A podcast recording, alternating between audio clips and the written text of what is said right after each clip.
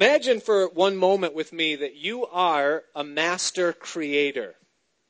And as you walk through the walls or the halls of your house, you see an empty space. And it bothers you. And in your mind, you see the perfect something that will complete that empty space that exists there within your house. It's the perfect something that you want. And you see it. It's something that would be useful. It's something that would be practical, that serves a purpose. It's something that would be pleasing to the eye. And of course, it would be something that expresses who you are accurately. The problem is that something doesn't really exist. It's not something that you've ever seen before. It's not something that you can just go to the store and buy. It's not something that your neighbor has that you, you think of. It's, it's, it's indescribable, but you know what you want and you know what it is, but you'll have to make it yourself. And so the process begins. It starts with a purpose and a plan. You know what you want and you know where you want it. And so there's a scope of work that is outlined and ordained because you're going to create something. After that, it will go to objectives and goals, the second stage. Not what will it be, but now how will you go about creating it? What materials will you need? What tools will you have to use? And how much time will it take to make the thing that you want? And then finally, stage three will be the means and methods. Do you, as a master creator, possess the skills and the ability to turn the raw substance into the something that you see in the place where it belongs in the empty space within your house? Now, in our text, the master creator is Almighty God. And the void the need that he sees as he walks not through his house but through his nation is that there's a need for a king. So, not just any king is going to do. He can't just go and employ a king that's already a king in another nation because that's not the kind of king that God wants. It, can't be someone who can be bought or just found. That king that God wants doesn't already exist. And, and, and so it has to be the right king, and therefore, he's going to have to be created. He's to represent God. And so this king has to be selfless. He has to have the heart of a servant. He also has to be wise and of an understanding nature. He's going to be dealing with people, with issues, with difficult things. He's got to be relatable. He must have the authority of royalty, but also the sensitivity of a common citizen. He's got to be strong. He has to have the ability to stand up against a world that opposes and abhors the people that he'll be leading. He'll have to be patient. We're talking about the Israelites here, the people of God. God's seen what happened with Moses and with others throughout the history. He'll have to be patient, but most of all, he'll have to reflect and express who God is. He'll be leading the people of God and he wants his people to know him, so he'll have to reflect him. So God is going to shape a man. And in the same way that a master craftsman has a method, so also God does. He begins with a purpose and a plan. He knows what he wants, a king, and he knows where it belongs above his people. Then it goes on to the objectives and the goals. Not what he's going to make, but how is he going to do it? What materials is God going to use as he creates and makes this king? Well, the king will be a man and the materials that God chooses to use are a man that already exists. He likes to create something from nothing. And so he'll take the man that is, and he'll use that man in his raw substance to become what God wants him to be. Well, what tools will he use in this process? The tools of God will be pain, poverty, adversity, uncertainty, confusion. All of the things that to us speak of discomfort, pain, you know, things that we would avoid, God's going to employ those things to shape and make this king that he wants. And how much time will it take? Well, it's going to take more than a few days. It's going to take more than a month and more than a year. It's going to take some time for God to do this. But finally, the means and the methods does God have the skills and the ability to turn a raw and natural David into the kind of king that will rightly reflect and represent the God of the nation that he will be leading. The next 16 chapters of 1 Samuel depict and demonstrate the process of God in shaping and making this man David so that he can be the kind of king that God wants him to be. Now, let me make a statement here that I think will apply to all of us.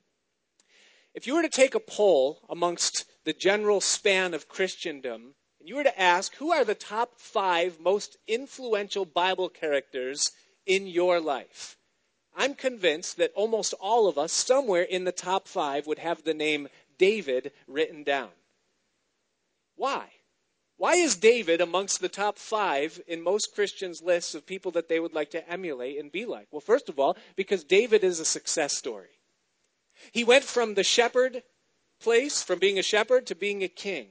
That's the deep down desire of us all, that we would be exalted, that we would find the place where we can most magnify God and bring glory to Him in the world, and that we would end up there. And David did.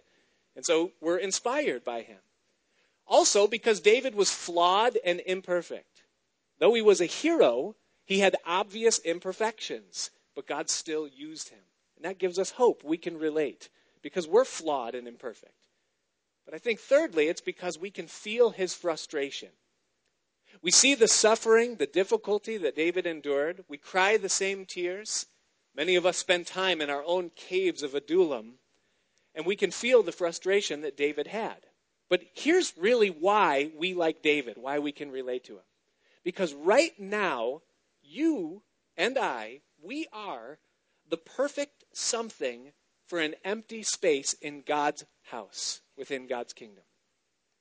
When God looks at your life, He sees something that you can do and be that no one else can do and be, and He wants to create you to be that perfect something that he sees in his mind. And just like God worked in David using his means, his plans, building him and making him what he would become, God does the same types of things in our lives. So as we look at David and understand how God took him from what he was to what he could become, we in our own lives say, Yes, Lord, do those same things in me because we want to ultimately become what you have uh, for us in store. And so, David's life, for you and I as we study it, gives answers to the why and what for concerning the things that we go through. Why do we suffer? Why do we go through trials, temptations? Why is there uncertainty and confusion within our lives? We see the answer for a lot of that in David as we um, desire to be what God uh, is making us to be. Now, the common denominator in all of what takes place within David and within us is one word it's the word change. God is on a quest to change us from what we were in our flesh prior to our knowing Him to what He is ultimately seeking to make us. If there's no change within our lives, then we end up like King Saul. We saw him in our study last week. He self destructed. He was put into that place of prominence and the position that God had, but he wasn't properly prepared for it, and thus he wasn't able to handle the weight that it brought, and it caused him to fall under the weight of that. God wouldn't have that for any of us. And so there's a time of preparation. There's something that he's doing within us. Now, the universal starting point for you and me, as it relates to our walk with God and how he's working in us, our starting point is Jesus and the Holy Spirit. We give our lives to Christ, we belong to Him. And at that time, the Bible says that God puts His Holy Spirit within our lives. That seed of salvation that ultimately grows into the nature and the person of Christ. So, what does that mean? It means this it means that we are destined or set up for success. God has planted the seed of success within us. And as long as we stay in the game and we endure God's seasons as He brings us through and reshapes us and makes us more like Christ, we will ultimately become what God has planned for us. And so we get into our text and we look at David and we study the things that God did. Why and how did God shape him and make him what he was going to be that we might also understand the same thing for us? We pick up in chapter 16. Now, where we left off in chapter 15, the prophet Samuel was stripping the first King Saul of his anointing over the throne or for the throne over the people of God. Samuel said the worst and harshest words that Samuel would ever want to hear. He said that God has torn the kingdom from you and he's given it to someone else, a neighbor of yours who is better than you. And I can imagine that those words of Samuel burned into Saul's soul like hot acid. That was the one thing that he was fighting to hold on to the most, and yet God was taking the kingdom away from him. Well, when we get into chapter 16 now, Samuel, the prophet, is sent to the someone better than Saul that was spoken of back in the prior chapter. So, Samuel is told as the chapter opens up to go to Bethlehem and to fill his horn with oil because God had found one of the sons of Jesse, a man who would rightly reflect him, a man after his own heart that he would replace Saul with in the kingdom. Well, Samuel argues with God and he says, I don't want to go. If Saul finds out that I'm going on this mission, he'll inquire why, he'll find out, and he'll have me killed. And so God says, Well, if anyone asks, just say that there's a sacrifice there and invite the sons of Jesse. Don't worry, I'll cover you. We'll work it out. And so Samuel goes down to Bethlehem and he brings his horn of oil and he calls a sacrifice together and he invites Jesse and his sons to come to the feast. And so Jesse brings his seven oldest sons with him. And when Samuel lays eyes on the oldest one, a man by the name of Eliab, he thinks to himself, Surely this is the Lord's anointed. He was tall, he was of a good countenance, he looked a lot like Saul. But God quickly rebuked Samuel and he said, Don't look on his countenance or on his outward appearance. I've refused him. For God does not see like man sees. Man looks on the outward appearance, but God looks at the heart, and I've refused him. Well, the second son comes, and then the third, and all seven of Jesse's oldest sons pass before Samuel, and one by one, God refuses. He says, Nope, nope, nope, nope.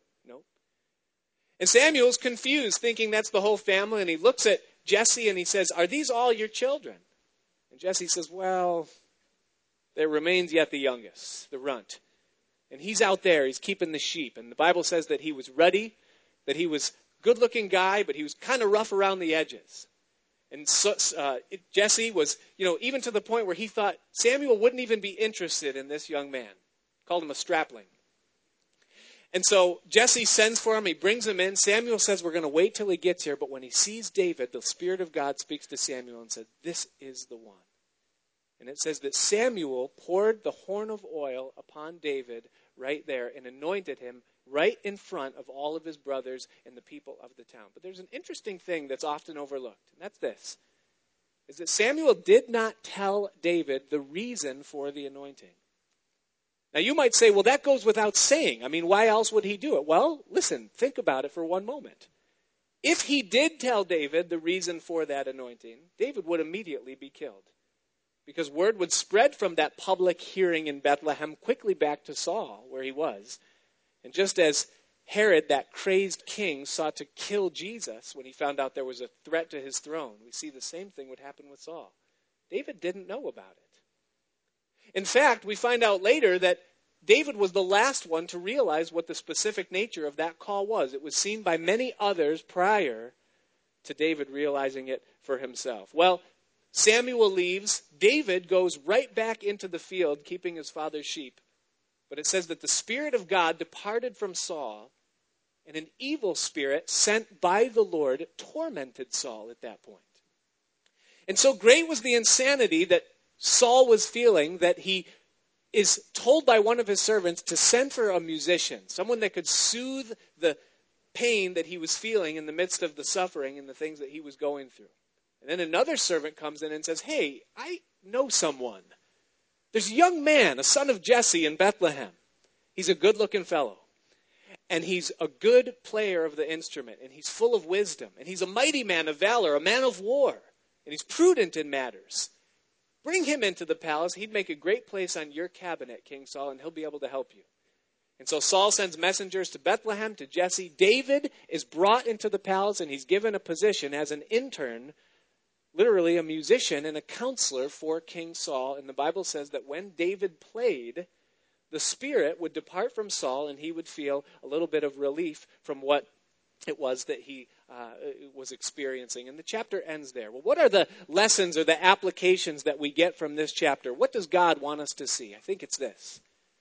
It's that verse in verse 7, that statement that Samuel or God spoke to Samuel and he said that man looks on the outward appearance, but God looks at the heart. And this encourages me greatly because I am not a person whose outward appearance is by any stretch impressive. And really, I don't think any of us would say that we are, you know, that, that we have the outward characteristics of anything that will ever be great. But the Bible doesn't teach that it's the outward things of us that make us useful or valuable or an asset to God. He looks upon what's in the heart. But you say, well, that doesn't really encourage me that much either, because lately I've kind of seen what's in my heart, and I'm far from anything that God would look at and say, well, he's got a heart like mine. Well, wait a minute. Neither did David. You say, wait a minute. Yes, he did. God said David had a heart like his. Oh, really? Well, then why wasn't David immediately put into the throne? See, when God looked at David and saw his heart, he didn't see a heart that was complete and perfect and ready for the task. What he saw was a heart that was willing and ready for God to do in it what God wanted to do with it and in it. That's what God was looking for. Second Chronicles chapter 16 verse 9 says that the eyes of the Lord run to and fro throughout the whole earth looking for someone whose heart is perfect towards him that he might show himself strong on their behalf. What does it mean to have a heart that's perfect towards God? Obviously, the Bible says that we're all flawed. The Bible says that in us there dwells no good thing. So a perfect heart before God doesn't exist in that context of, ooh, I'm perfect. God sees me and he's happy.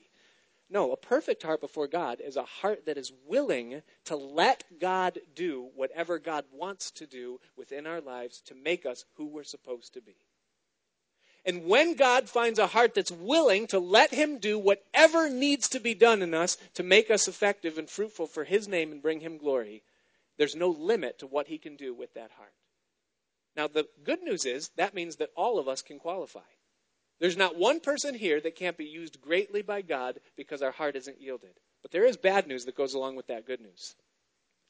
The bad news is that when God looked at a whole nation of those that claimed to follow him, he only found one person like that.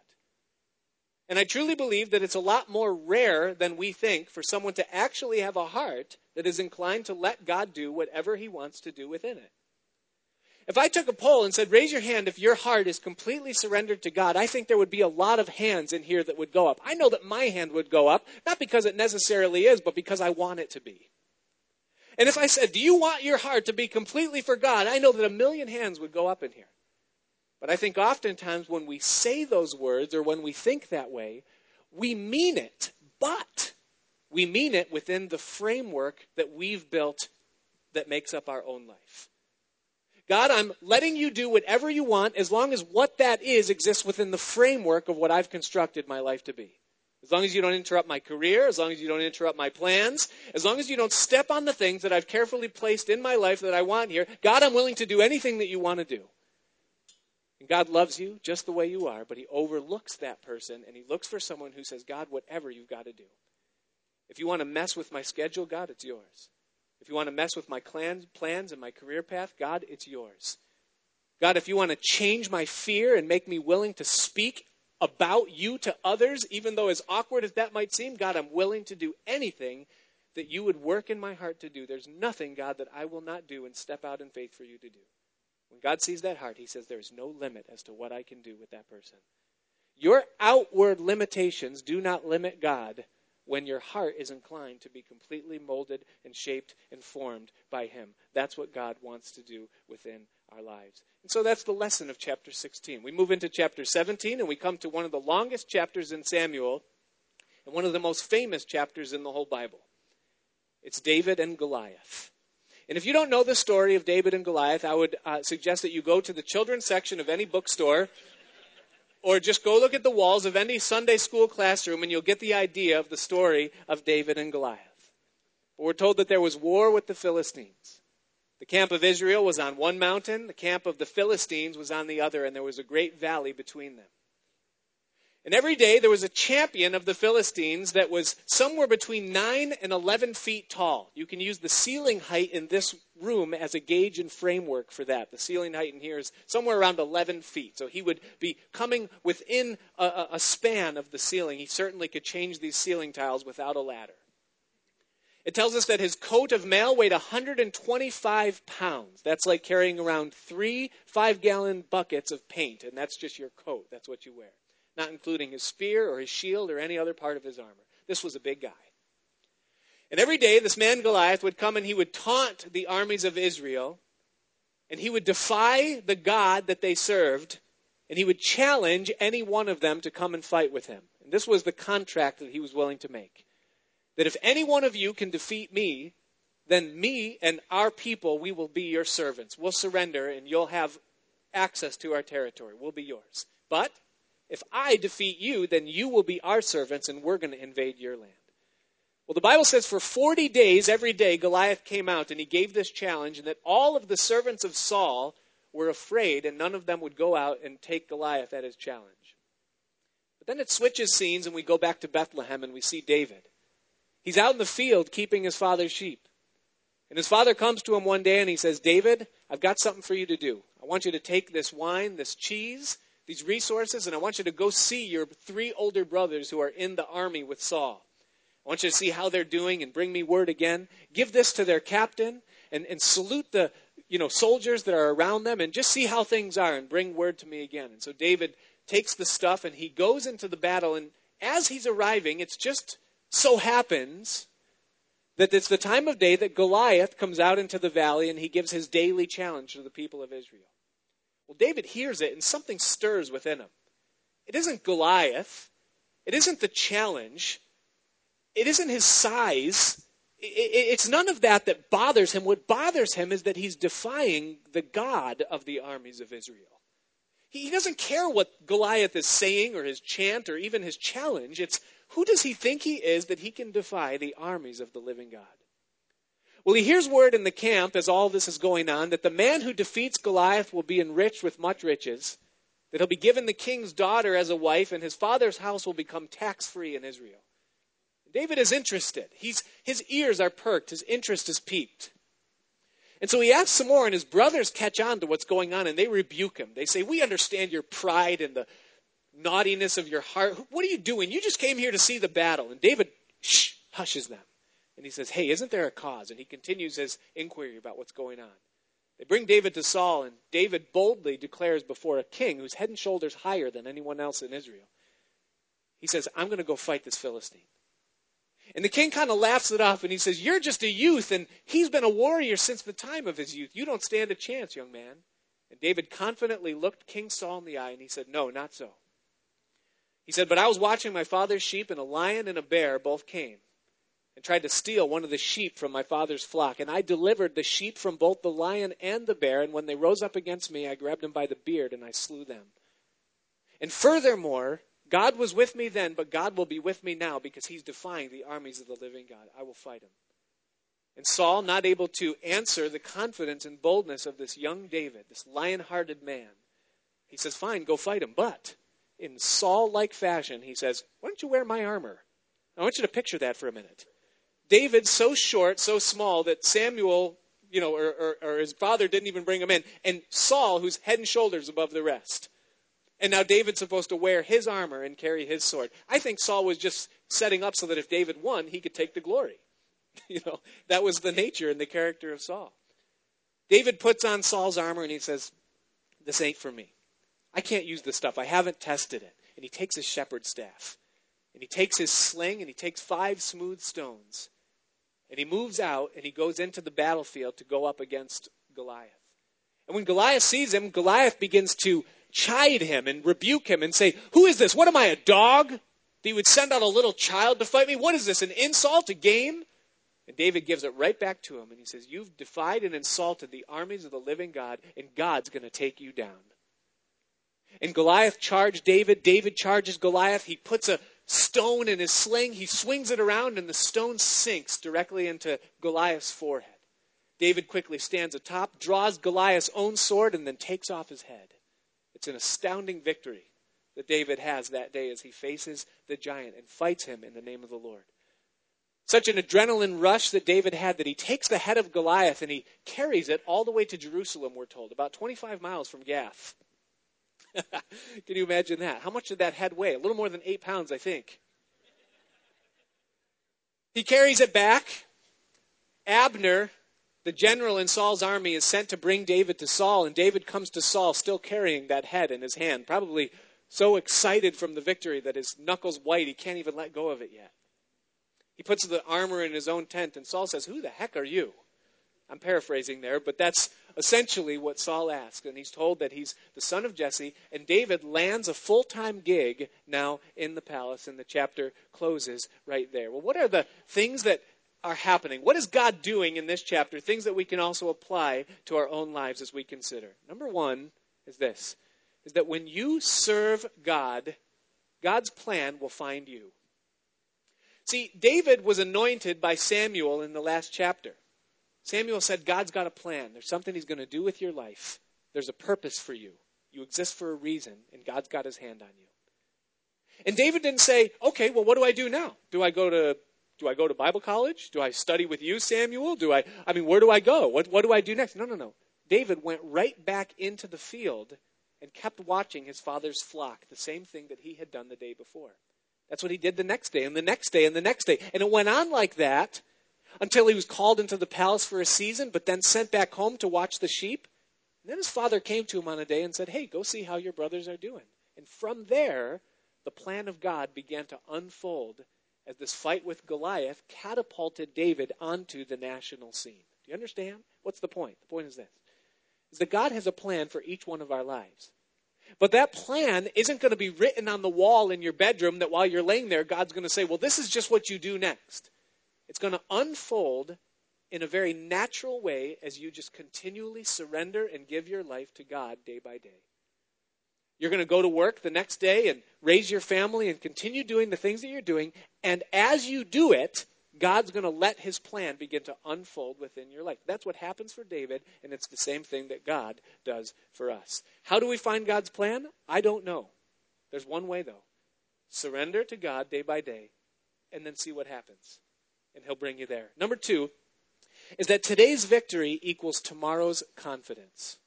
Or to say it another way, the experiences of our past play a part in our future. Why could David confidently look King Saul in the eye and say, This Philistine is going to fall by my hand before the living God?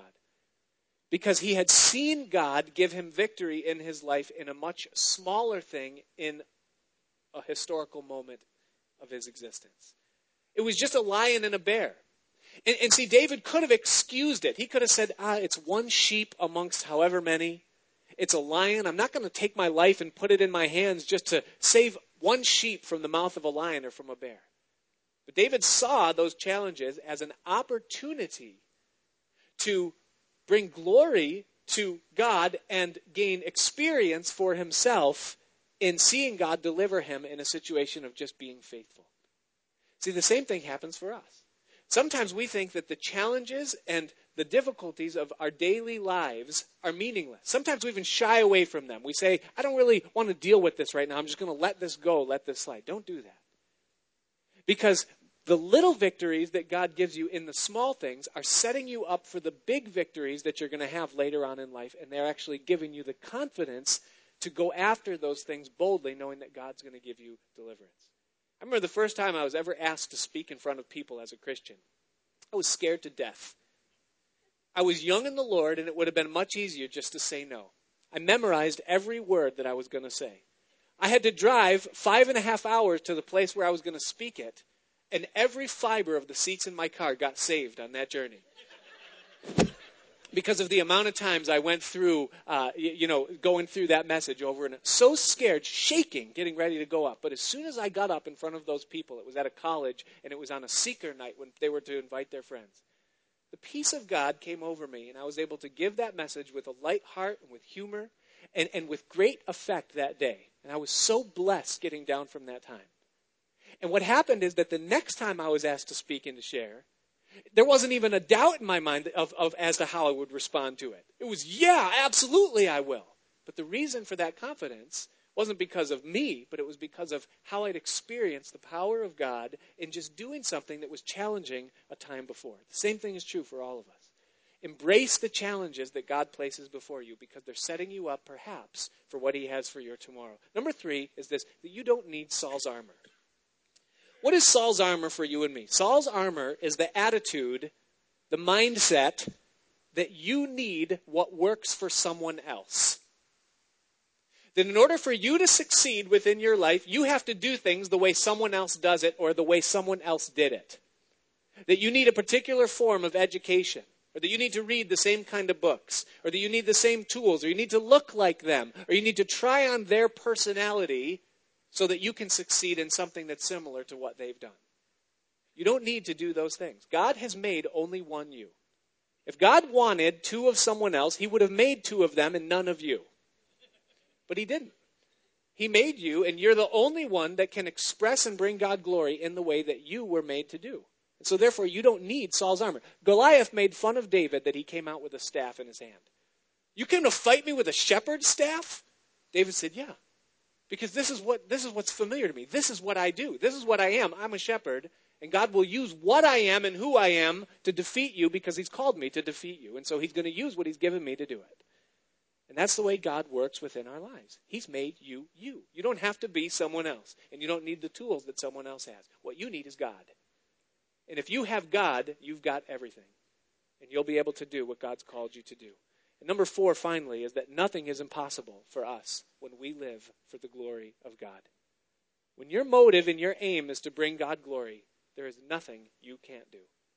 There is no gift He won't give you, there's no opportunity He won't open for you, there is no fruit He won't bear within your life if your motive is to bring Him glory. Well, we come to chapter 18, and I call this chapter David's Early Rise to Greatness. David's internship now becomes a full time gig. David becomes close companions with Jonathan, whom we met last week, the son of Saul. Jonathan loved David so much that he gave David his robe, his clothes, his sword, his bow, and his belt. And David was exalted to a place of counselor and ambassador sent forth on the, uh, the, you know, the, the errands uh, of the king, and he was set over the men of war, and the Bible says that he was accepted in their sight. Are there any males here tonight that are 20 or 21 years old by show of hand? Any 20, 21 year old males? Stand up. If you're 20, 21 years old, stand up. Even if you're 22, stand up. Just, I, just for, for a reason. There's a reason. For I'm not going to embarrass you beyond making you stand. But I want you to look at what we're dealing with here because this is David at this life. Look at these guys. This is David. Okay?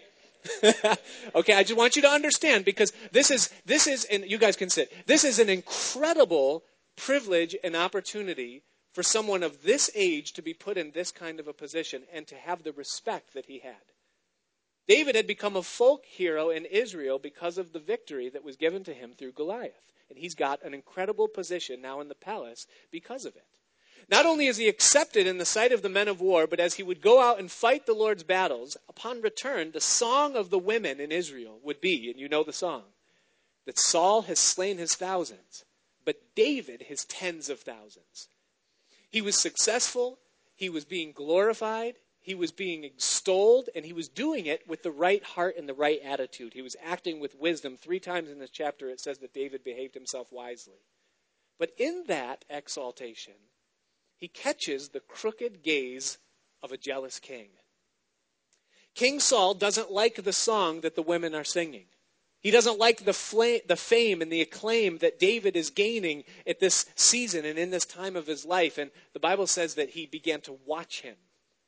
And he, even in this chapter, for the first time, throws a spear at David, hoping perhaps to pin him to the wall. But it says that David escaped from his sight, behaved very wisely, and that the people loved him because he went out and he came in among them.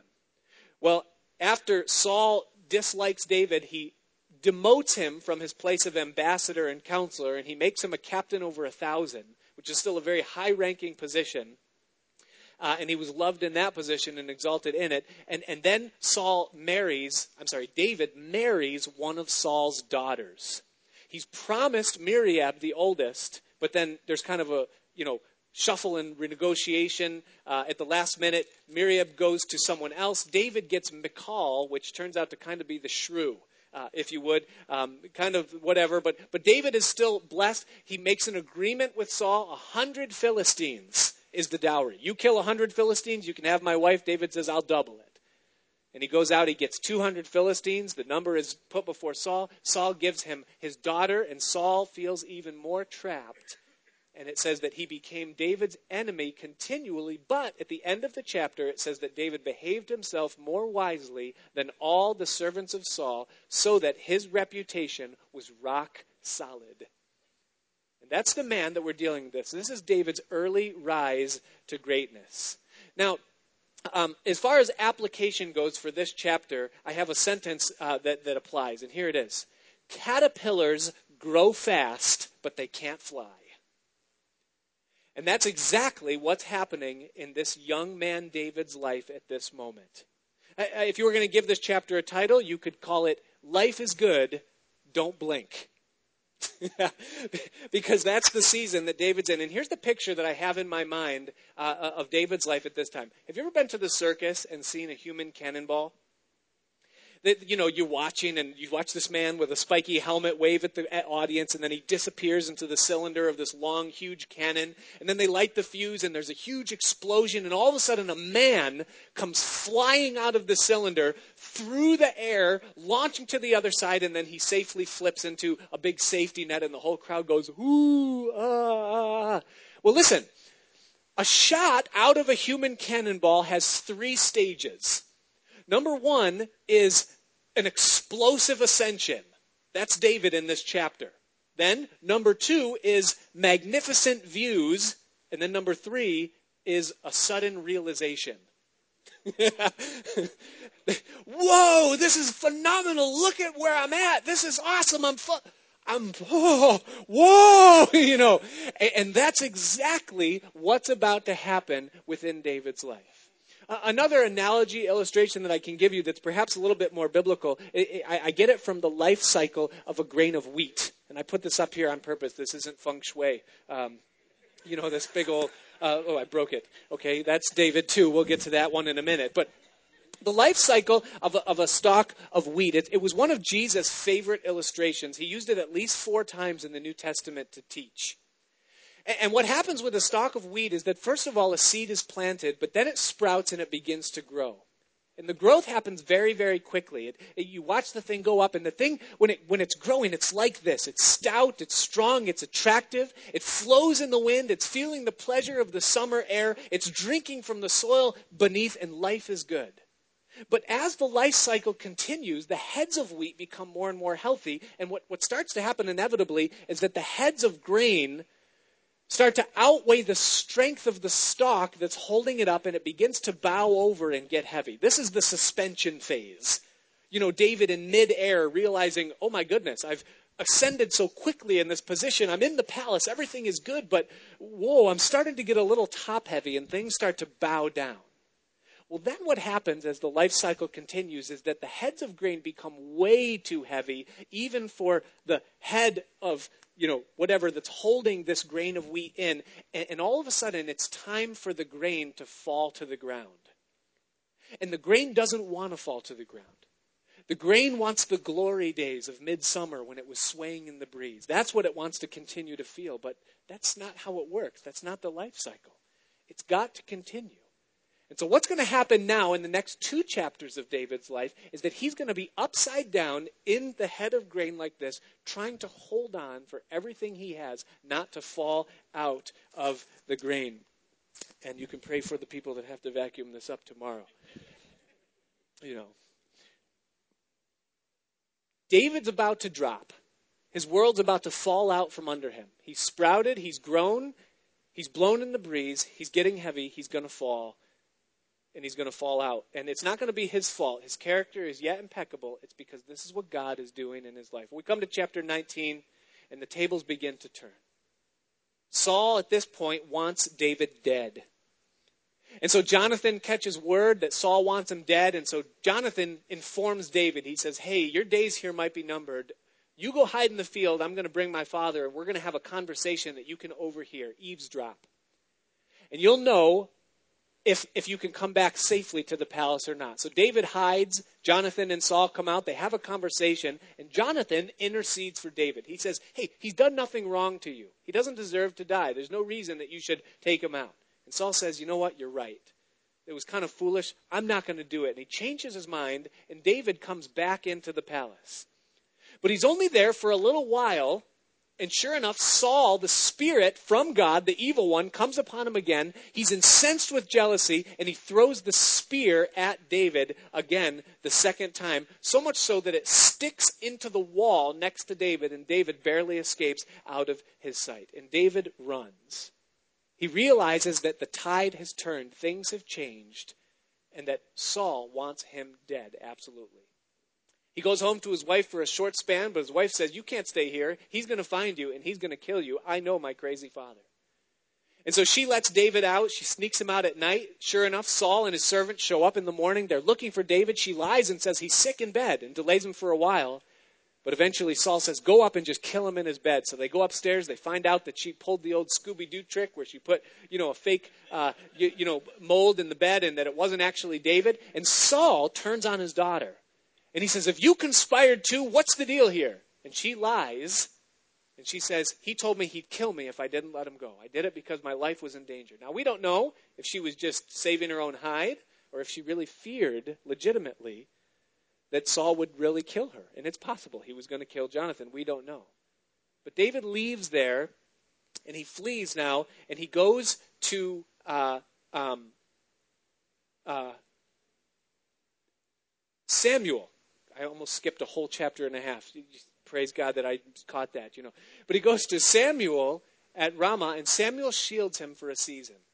Saul comes, you can read the, the, the story of what happens there, but God pr- preserves him until David can escape again. So David now goes back. We're in chapter uh, 20 at this point, and David goes now to Jonathan, the son of Saul, and he says, Jonathan, what have I done? Why does your dad want me dead? And at this point, there's such a disconnect between Saul, even, and Jonathan, that Jonathan says, What are you talking about? He doesn't want you dead. He would have told me. And David says, Where have you been? Yeah, he wants me dead. And, and, and Jonathan says, Well, how are we going to figure out what's really going on here? So David and Jonathan hatch a plan. David says, Hey, it's the new moon, it's the first of the month, and I'm going to be expected to have dinner with your dad for the first three days of this month. So here's what we'll do I'm not going to show up. And you watch Saul's reaction when my seat is empty. And if he's angry and incensed that I'm not there, then you'll know for sure that he wants me dead. But if he says, oh, no big deal, David's not here, then I'll believe you that my life really is still safe and I can come back to the palace. And so they make a covenant, they agree together, and David says, Well, how am I going to know? What will be the, the way that I'll know if you know if I can come back or if I have to run? Jonathan says, You hide by the stone of Ezel, a famous stone, a monument in Israel.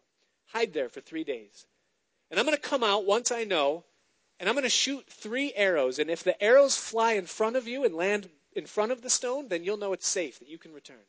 But if the arrows go beyond you and fly over your head, then you'll know that you need to depart and run because Saul seeks your life. So they make the agreement. Jonathan goes back home. The first night of the feast, the Bible says that Saul said nothing. He was silent. The second night, David's seat still empty. Saul inquires. He says to Jonathan, he says, Hey, where's David, the son of Jesse, the Bethlehemite? Why isn't he here? And Jonathan says, Oh, well, he asked if he could go home to Bethlehem to a feast that his father was having to see his brothers. And I said, Sure, David, no problem. Go to Bethlehem. We'll see you next month. And Saul was so incensed, he called Jonathan names that in the King James Bible are almost humorous because of what they imply, but they don't actually come out and say. He says, You son of a perverse, rebellious woman. You know, and then he says, You've done this to the shame of your own nakedness and the nakedness of your mother. And then he says, As long as the son of Jesse lives, you will never be established in the throne. And Jonathan got angry and he defended David. He said, What in the world has David done to you? And it says that Saul threw a spear at Jonathan and tried to kill him at that point, and he missed. Now, I tried so hard at this point in the study to have a picture of Saul missing for the fourth or fifth time. The far side, where you ever seen it? The caveman, he throws the spear, and his friends go, air spear. It was going to be really funny. I couldn't find it. I tried, you know. but Saul, obviously, at this point, he's not a very good shot with the spear. He misses Jonathan again. but now Jonathan knows. He goes out to David on the third day. He finds him out in the field. The first arrow flies over David's head. Now put yourself for one moment in David's shoes. Your whole life is before you. You're still riding on the glory of Goliath's defeat.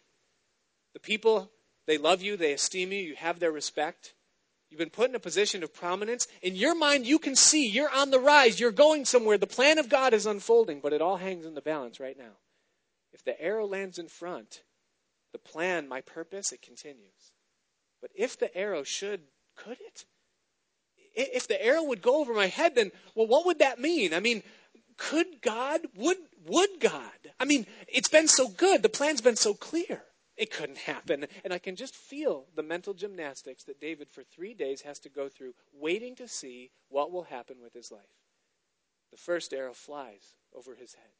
Oh, Jonathan, he, he's a prankster. He's, he's always doing stuff like this. I know that ne- that was a good one. I know that the next arrow is actually, the next arrow flies over his head. And then the third. Then he hears the voice of Jonathan say to a young man, Go get the arrows and go inside. We're done shooting for today. Jonathan sneaks over to the place where David is. And he says, Surely, David, you better depart, for your life is in the balance.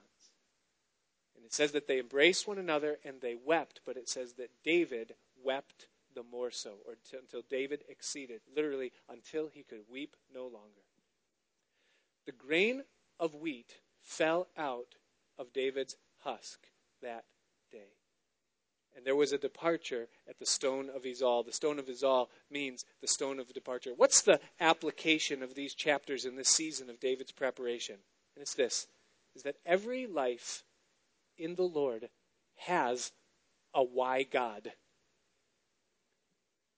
In John chapter 12, verses 24 and 25, Jesus said these words he said, Most assuredly, I say to you that unless a grain of wheat falls into the ground and dies, it remains alone. But if it dies, it produces much grain. And he who loves his life will lose it, and he who hates his life in this world will keep it for eternal life. And what has just happened to David is that his wheat grain, who he is, has just fallen out and fallen to the ground. No longer, David, is it just going to be about you. But the purpose of your life is going to grow. It's going to become much more than just being about you and you're swaying in the breeze. I'm going to make your life a blessing to others, but before I can do that, you must first die. There's a quote that's in my mind from a book that I read early on in my Christian life about this experience in David's life. The quote uh, was talking about David's anointing to be king. And the quote goes like this It says that David was not chosen at that point, or he did not come into the lineage of royalty, but he came into the school of brokenness. And that's exactly what David begins at this season of his life uh, the school of God's brokenness. There is a departure that happens. He has just departed from the plans that he has for himself. He's departed from everything that's predictable, from everything that's familiar to him, from Jonathan, from Samuel, from his house, his wife, his family. He's departed from everything that is known to him, everything that's comfortable, everything that is stable. He's lost now his reputation because everybody thinks he threatened to kill his wife. He's got no money. He's got no weapon. He's got no food. He is stripped and brought down to absolutely nothing and sent on his way with a have a nice life. That's the season that David finds himself in at the end of chapter 20. Well, in chapter 21, David becomes a fugitive. He knows he's going to be on the run. He's got nothing. He knows he's going to need food. He's going to need a weapon. And so he goes to Nob. And he goes to Ahimelech, the priest. And by this time, David has quite a reputation. So the priest at Nob is surprised that David is there and that David's alone. David lies to the priest and he says, I'm here on the king's business. Have you got any bread and have you got a weapon? And the king gives David, I'm sorry, the priest gives David some of the showbread, which was not technically legal, but on a technicality, he allows him to take it, along with the sword of Goliath. And he's seen there by a servant of Saul, a man who was an Edomite named Doeg. And he's going to become pivotal a little bit later in the story. But David leaves from there, and then David does the stupidest thing that he'll ever do for the rest of, well, no, the second stupidest thing that he'll ever do uh, for the rest of his life is that he goes to Gath, to the king of Gath, whose name was Achish. Now, wait a minute. Wait. He went to where? To Gath. a city of the Philistines, carrying the sword of Goliath, who was from Gath, the Philistine. Amongst the people who were the Philistines, amongst whom David had been fighting as a captain over a thousand for the past however long, and there was not a family, a person, a mother, a father, a friend in that area who did not know who David was and who did not want David dead because they lost someone because of what David had done. And David decides, hey, I know the best place to go Gath. He gets there. He realizes that his reputation has gone before him. He immediately realizes the severity of the situation and he begins to act like he's insane. He'd had a great example of that with Saul for much time. And so he starts to purposely drool and spittle upon his beard. He starts to scratch at the doorposts and make animal sounds and, and just act really, really crazy. So much so that Achish, the king of Gath, says, Why have you brought him here? What, what, what do I have need of another crazy person for? Get him out. Now, there's a lot of wisdom on David's behalf because no one would ever kill someone who was insane because they believed that insanity was demonic impression, and that if you harmed someone like that, the demons would turn on you. So it was a move of self preservation as David realizes the stupidity of his move, and he moves quickly out of that scene. What are the lessons in this chapter? There's a couple of them very quickly, and you can just jot them down and you can think through them uh, more on your own. But number one is this is that if you've been walking with the Lord for any length of time, your name is known in hell, and you can't go back to the world. Some people, when things happen in the Lord that they don't like, they take a hiatus and they say, I'm going to go to Philistine country. I'm going to go back into the world. It's not going to work. And if you've done it, you can say amen to that. Because you've got too much of the Lord to make it in the world, and it's not going to happen. You're known there. And Satan's going to have a heyday with you. The other thing is this the other lesson in this chapter is that there is life after a mistake. This is a backslide for David. He shouldn't have done it. He makes a fool of himself. He ruins his own reputation and he ruins the reputation of Israel in the sight of the Philistines, who were the very enemy of Israel. And yet, God wasn't done with David just because he made a mistake and there was this season of backsliding within his life. He put his own life in danger, but God is not finished with him yet. He'll have to clean his beard, he'll have to pull the splinters out from under his fingernails. But God's not finished with David. And maybe you've been there. You've made a mistake. You've gone uh, a way that you shouldn't have. Um, there's another thing in this uh, chapter that I think is worthy of mentioning. And that's this, is that this is a real turning point for David. There's something that happens in David's life after this that becomes what, what I'm going to call David's real rise to greatness. See, what happened back in the earlier chapters when he was quickly promoted through the ranks, that was the, the shot of the cannon. But something happens here that's much more real. It's after leaving Gath that David writes Psalm 34 and Psalm 56. You can read those Psalms in the heading, which is inspired text. It says when those Psalms were written, and both of them were written after this experience. David learned something through this. You can read those uh, Psalms and pull out, um, the, you, you know, the implications and all that. But this is what happens in David's heart after this moment: is that David embraces the circumstances that he finds himself in. He understands that what he's going through is the Lord's will and that it's accomplishing the Lord's work within him.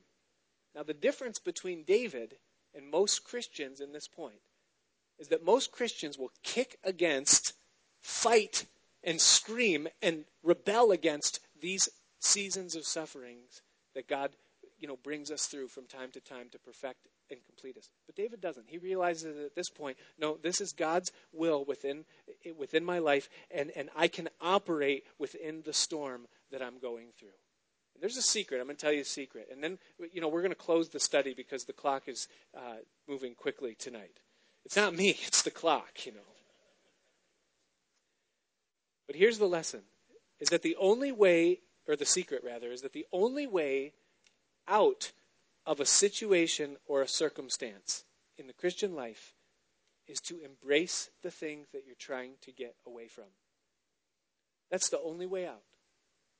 Now, we all have things that we hate about our lives things, circumstances, and we fight against them. We say, No, I'm not going to receive this. I, I rebuke this circumstance or this sickness or this trial or this trouble or this poverty or this layoff. I, but no, embrace it. Embrace the suffering within your life because it's God's work to bring you to your expected end. And that's what David does. A surrendered heart will willingly embrace what comes, uh, no matter what it is, with faith and hope. David realizes here that there's no way out of this season of my life but to go through it.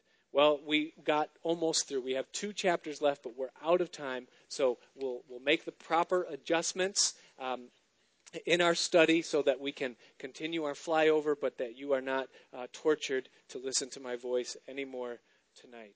But the worship team can come at this time.